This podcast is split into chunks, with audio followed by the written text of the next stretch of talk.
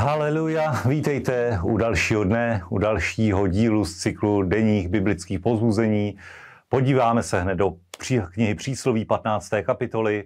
A tady Boží slovo hovoří od 11. verše o tom, že eh, vlídná odpověď odvrátí zlobu, ale slovo, které zraňuje, eh, budí hněv.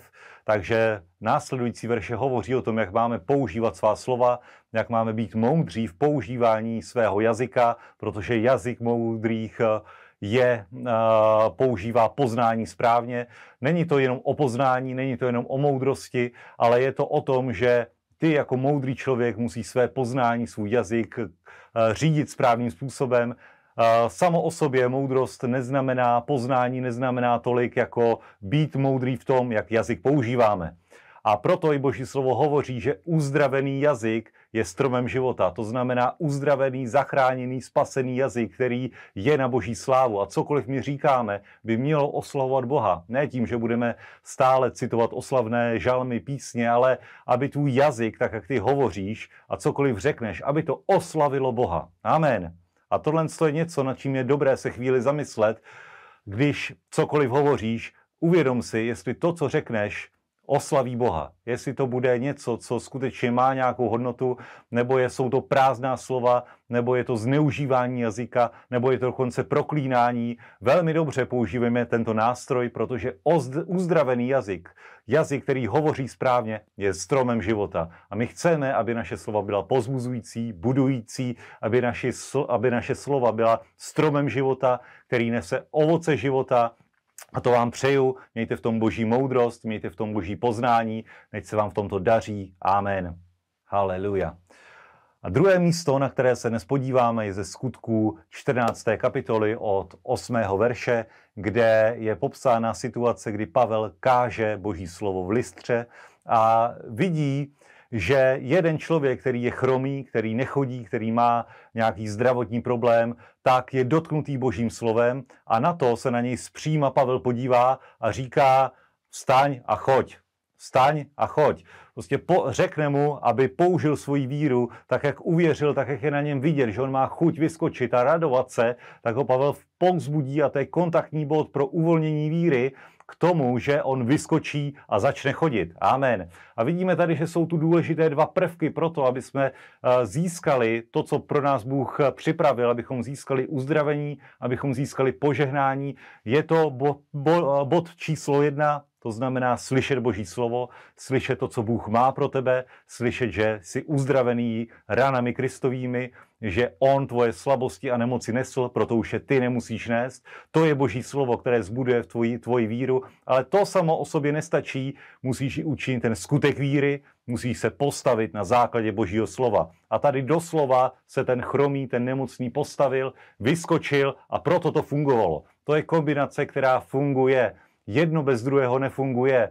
Pokud by slyšel Boží slovo a neuvěřil by, eh, nebylo by to nic platné. Mohl by na něj Pavel skládat ruce, hovořit, ať se postaví, zdvihat ho, ale bylo by to marné, bylo by to marné, protože jednoduše by nebyl uzdravený.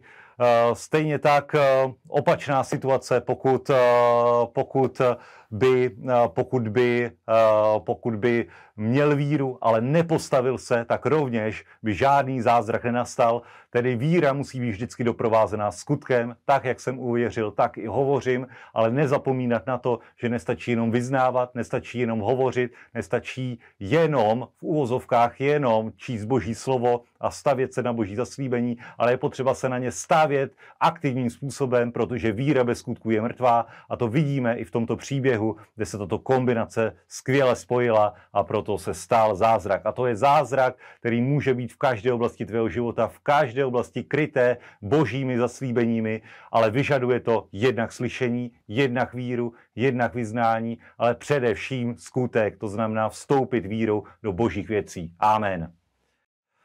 Tak a poslední místo, na které se podíváme, je z první královské 8. kapitoly od 22. verše, eh, kde je situace po přenesení truhly do chrámu. Víme, že je to velmi, velmi významný okamžik, na který se desetiletí celý Izrael připravoval. Dlouhou dobu už král David dával dohromady dary na, chvál, na, na chrám k tomu, aby mohl být boží dům vůbec zbudován. Šalamón potom boží dům zbudoval a teď přichází ta absolutní a nejdůležitější věc, přenesení boží truhly do božího domu. A k tomuto Šalamoun se modlí tuto modlitbu, kdy žádá hospodina, aby přebýval v božím domě, aby vyslyšel Šalamouna, aby žehnal Izrael a celá ta modlitba je taková rekapitulující, kdy se znovu Šalamoun přihlašuje k boží smlouvě, k božímu zaslíbení.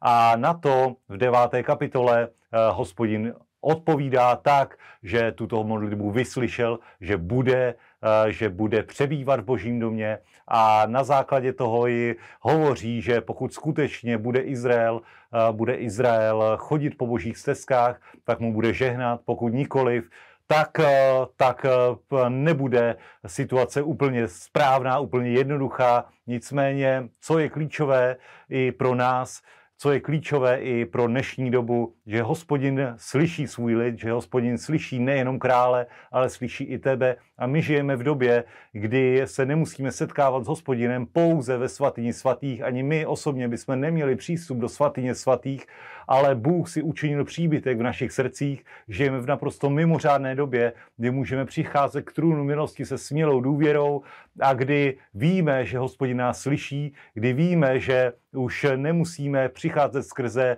oběti zvířat, ale skrze tu jednu dokonalou oběť Ježíše Krista, který vylil svou krev na kříži za nás. A proto věř, že, hos, že modlitba přenesená před hospodinem bude vyslyšená, Věř, že když budeš schodit po, jejich stez, po jeho stezkách, tak budeš mít na svých, na, při, svém, při všem svým konáním úspěch.